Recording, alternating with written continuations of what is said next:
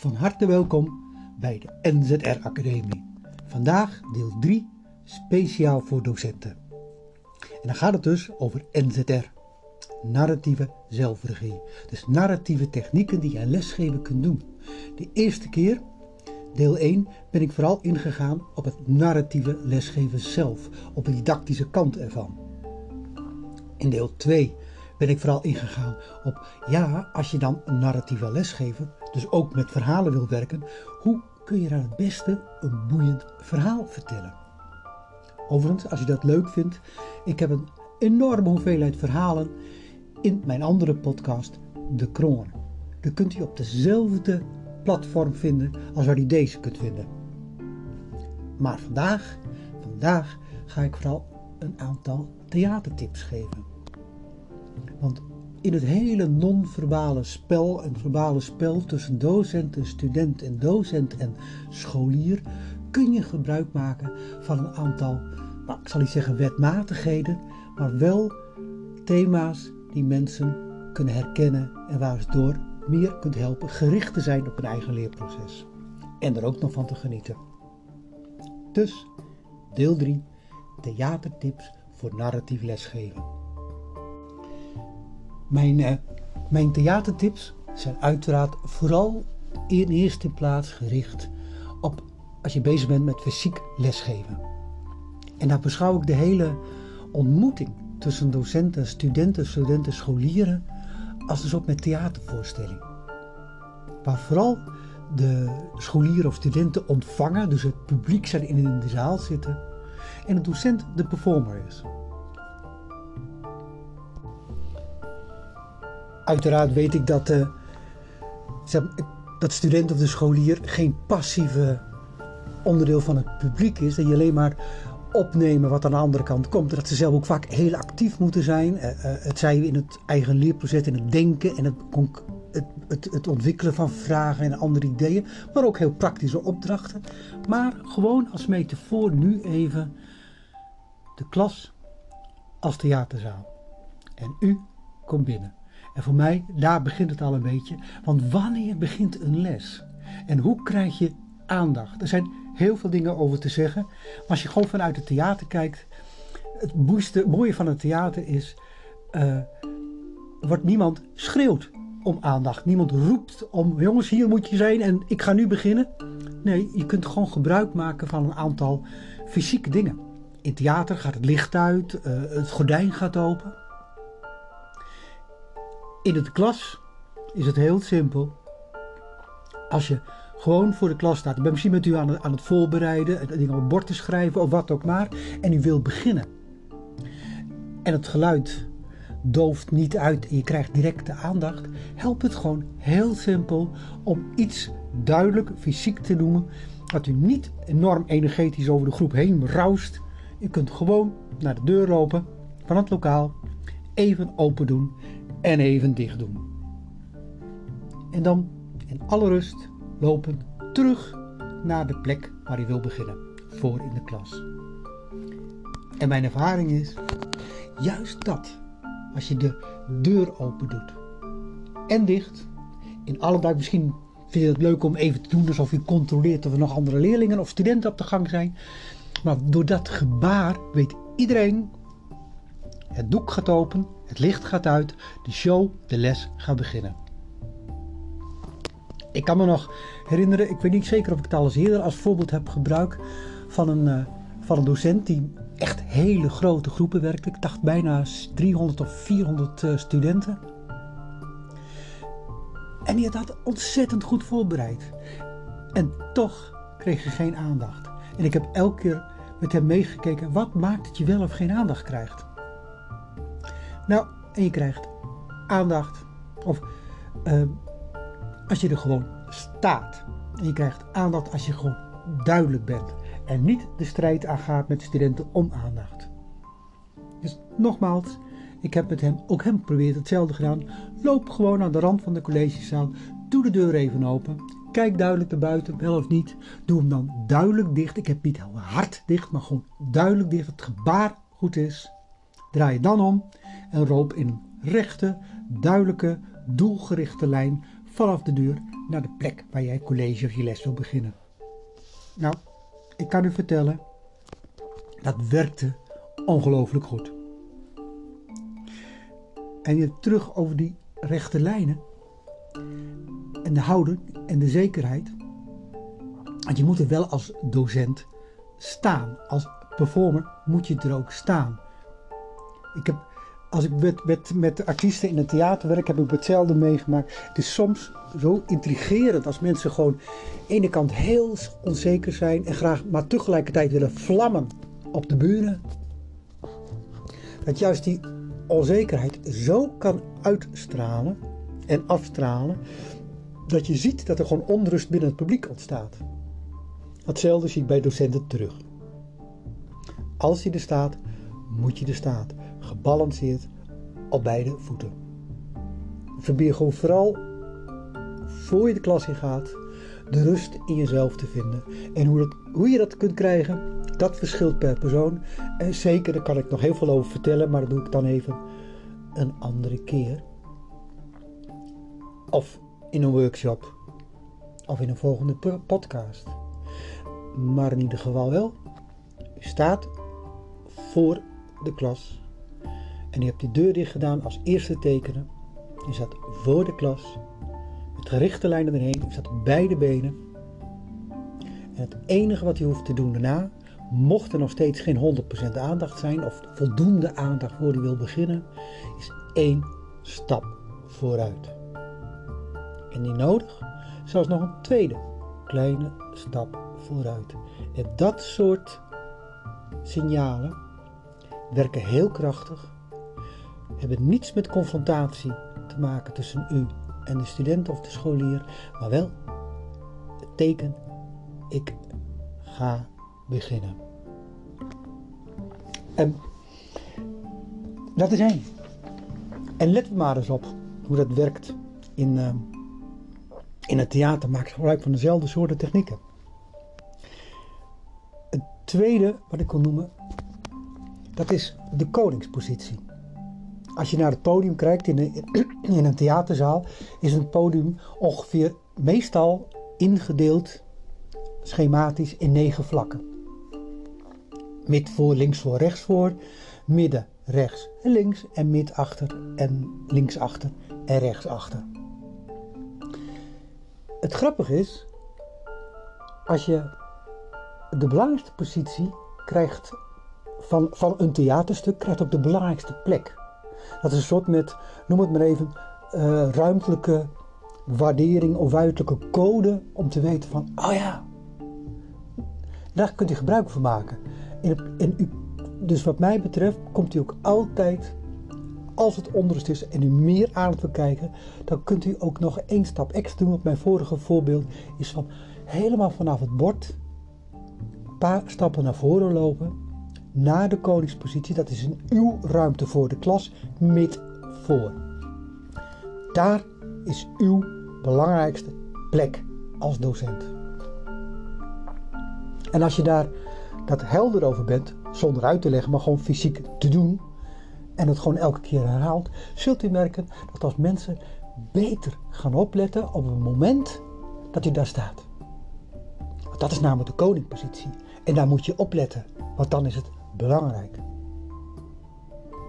Nou, en dan kun je het een beetje uitbreiden, en ik noem het dan maar wat een beetje met ankers.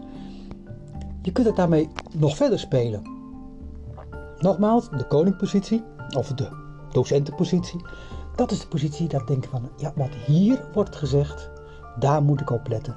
U kunt ook aan de andere posities innemen. Uh, u kunt zelfs spelen van, ja, de ene kant bijvoorbeeld een, een discussie tussen twee partijen. Links is partij A en rechts is partij B. Dan kunt u als heen en weer lopen en duidelijk maken, als ik links sta, dan, dan, geef ik de mening weer of de feiten weer conform partij A en aan de andere kant partij B, dan is het ook lakken, makkelijker voor de andere kant, dus voor de student of scholier, om te begrijpen bij wie iets hoort. U bent geen acteur, u gaat niet met stemmetjes spelen, maar wil wel duidelijk maken dat sommige dingen bij de ene kant horen en de sommige dingen bij de andere kant horen. Maar als je het dan wil integreren, wil toelichten, wil vertalen naar een werkelijk leermoment, dan kunt u weer keurig op de koningspositie, de docentenpositie, met voor gaan staan. Um, ja, en dan is er nog een techniek die ik ooit heb genoemd de Christie-Colombo techniek. Dat heeft te maken, het is een, het is een verhaaltechniek, maar vooral een verteltheatertechniek. Wanneer en hoe bouwt u uw les op? En daarmee wil ik zeggen, uh, als je kunt u misschien nog herinneren, op de, op de tv had je vroeger de serie Columbo. En je had ook een serie van Agatha Christie verhalen. Als ik even met de laatste begin, Agatha Christie. Een geweldige vertelster, een geweldige schrijfster. Het mooie van Agatha Christie is dat ze eigenlijk vanaf het begin u bij de hand neemt, de lezer of de kijker naar de serie. En het de hele verhaal meeneemt. En, en eigenlijk steeds zegt van, nee, nee, je weet nog niet alles, maar vertrouw mij. Aan het eind van de serie, of deze aflevering, of het eind van het verhaal, dan zult u weten wie de moordenaar is. En dat betekent dat u al die tijd met haar mee moet lopen, figuurlijk door het verhaal heen, en dat u eindelijk denkt van, ach, de butler, waarom heb ik het zelf niet bedacht? Ja, ik dacht dat het dienstmeisje was. En het leuke bij een boek, dat is dat je gewoon even terug kan terugbladeren. Want je weet ook, als Agatha Christie een verhaal vertelt, zitten alle feiten waarop de uiteindelijke conclusies worden getrokken, zitten in het verhaal. Dus u kunt het vinden, u kunt het meedenken. En ja, natuurlijk heeft er een aantal afleidingsmanoeuvres toegepast. Maar door, juist door het haar verhaaltechniek neemt je keurig mee. Het punt is alleen, in een serie of in een, een tv-serie, dan kan het niet. Ja, je kunt tegenwoordig dan opnemen en even terugspoelen. Maar vroeger kon dat nog niet. En dan zat je te kijken en dan was je bereid om, nou, gedurende meestal 50 minuten, kan ik me goed herinneren, 50 minuten lang Ekke de Christie ademloos te volgen en dan denk ik van, wauw, god, wat stom dat ik het niet heb gezien. En dan je misschien, kon je dat toch nog op een, uh, videoband opnemen, kun je nog een keer kijken. Wat heb ik gemist? Nou, het is ook mooi als mensen in de klas ademloos op zo naar u kunnen luisteren. En ook zo kunnen vertrouwen. Het lastige is alleen dat ze soms ook niet helemaal weten waar het naartoe gaat en volgens welke lijnen u dat vertelt. En daar komt de Columbo-techniek. Want Columbo, dat is die andere tv-serie, kunt je nog herinneren? Ook zo'n detective. Beetje smoezelige man. Lange bruine jas. Die elke keer de moordenaar op het verkeerde been zette. Maar het boeiende was bij Columbo dat je van tevoren al wist wie de moordenaar was. Daar ging het ook niet om. Je zag de moord. En daarna kwam Columbo ten tonele en ging proberen uit te vogelen wie de moordenaar was. En omdat wij als kijkers of wie als kijker het, wel, het al wist, want wij hadden de moord gezien, kon je met, continu met Columbo meedenken en dat refereren aan wat jij al wist. En dan dacht je van, ah, zou ik nou al weten? Oh, wat stom, hij gaat de verkeerde kant op. En dat was de lol. Nou, en dat, deze manier van denken, gebruik maken van eigenlijk een soort met uh, aas. Dus jij weet dan wie de moordenaar is. Die kun je ook je klas geven. Dus hoe kun je beginnen een les? Niet met een moord uiteraard, maar wel met een soort met luisterwijzer. En daar bedoel ik mee omdat een les ten opzichte van Columbo iets verder gaat alleen maar een boeiend verhaal en het uitvinden van wat er precies is gebeurd. Maar je hebt ook nog een didactisch doel. Wil graag willen dat die studenten ook leren, als scholieren ook leren. Uh, zelfkritisch zijn, zelf ook een verder idee ontwikkelen. Dan moeten ze gewoon ook enige vorm van oriëntatie krijgen. Ik bedoel hier niet mee de structurele kant van dit zijn de punten die ik ga vertellen. Zo heb ik het opgebouwd. Nu vertel ik het en zo heb ik het gedaan. Dat is de structurele kant. Dat is goed om een verhaal te herkennen, een lesverhaal, maar niet om het leerproces te bevorderen. Ik bevorder het leerproces veel meer door bijvoorbeeld een stelling die je daarna gaat ontkrachten of juist bevestigen, of een clue, een halve clue, die nog niet alles vertelt, maar mensen wel de kans geven om hele tijd, ook als een keer afgedwaald zijn of anders iets, terug te refereren aan datgene wat u als luisterwijzer hebt meegegeven. En dat maakt deze techniek zo krachtig. En uiteraard vind ik het helemaal het mooist als u ook nog een keer die twee gaat combineren. Columbo. U geeft een soort met luisterwijter, of met halve clue mee. Dat mensen zeggen, oh oké, daar gaan we het grofweg over hebben. Dat is de oriëntatie. En vervolgens gaat u binnen dat kader met volgens Agatha Christie het verhaal of de les narratief vertellen of ermee aan de slag. Nogmaals, de studenten hoeven, scholieren hoeven zich niet te verdwalen omdat ze al de Columbo Clue hebben gehoord. Maar ze kunnen gewoon rustig tegelijkertijd met u meegaan, geboeid worden, begeisterd worden door uw wijze van lesgeven.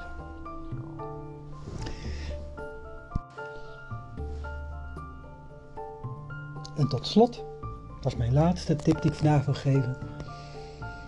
En eentje waar ik in het theater altijd ongelooflijk veel lol heb gehad.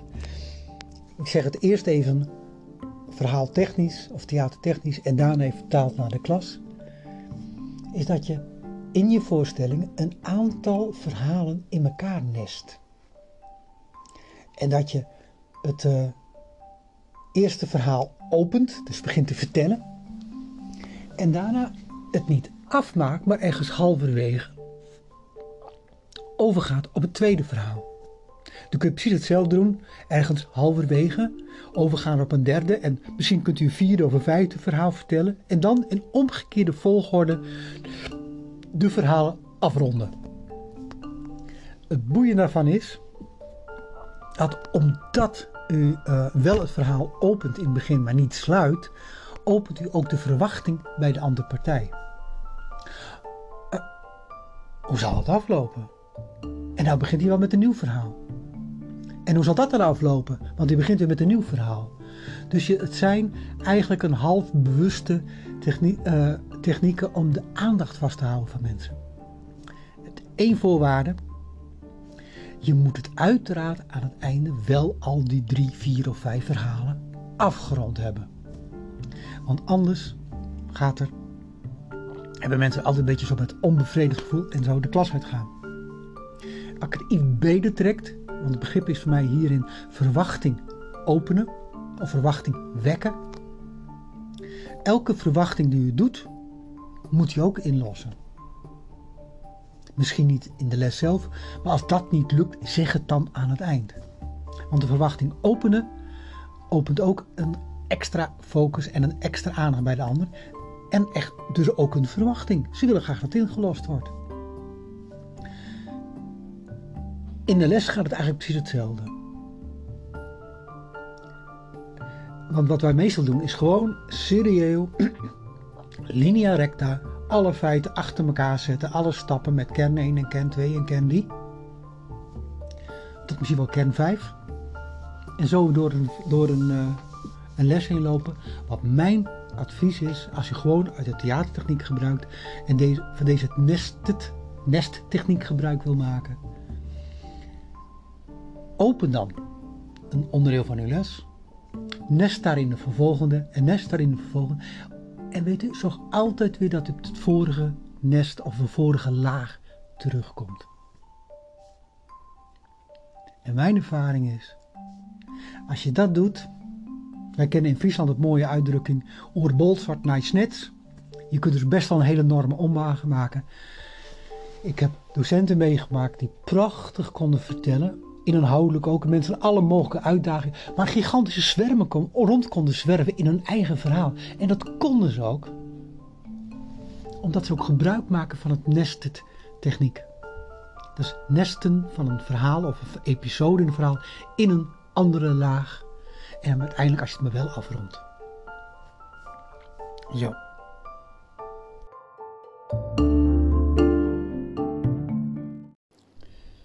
Zo, dank u wel voor het luisteren. Dit was deel 3 in een hele korte serie speciaal op docenten gericht. NZR-methode voor docenten. En ik ga steeds in blokjes van drie werken.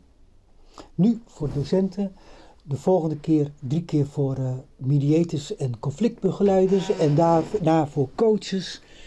Zo steeds een nieuwe groep. Uiteraard kom ik binnenkort ook weer met drie nieuwe voor docenten. Want er is nog veel meer te vertellen over didactiek, over verhalen vertellen, over gebruik maken van theatertechnieken, over creativiteit in lesgeven, werkvormen en noem allemaal maar op. En ik vind het veel te leuk om al mijn kennis daar en ervaring daarin met u te delen. Wilt u trouwens dat dieper op ingaan? Dat kan natuurlijk ook. Want dan kunt u gewoon of hier bij de NZR Academie een workshop, wij noemen dat onderwijslab volgen, maar dat kan ook bij u op school. En vermoedelijk, vooral uiteraard gezien de corona, na de zomer gaan we het ook interactief online op afstand doen.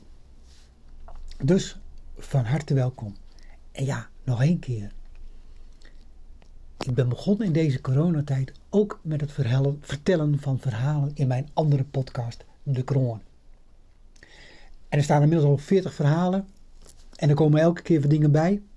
En het is enorm leuk om te doen. En het is ook bedoeld als cadeau voor iedereen die wil luisteren.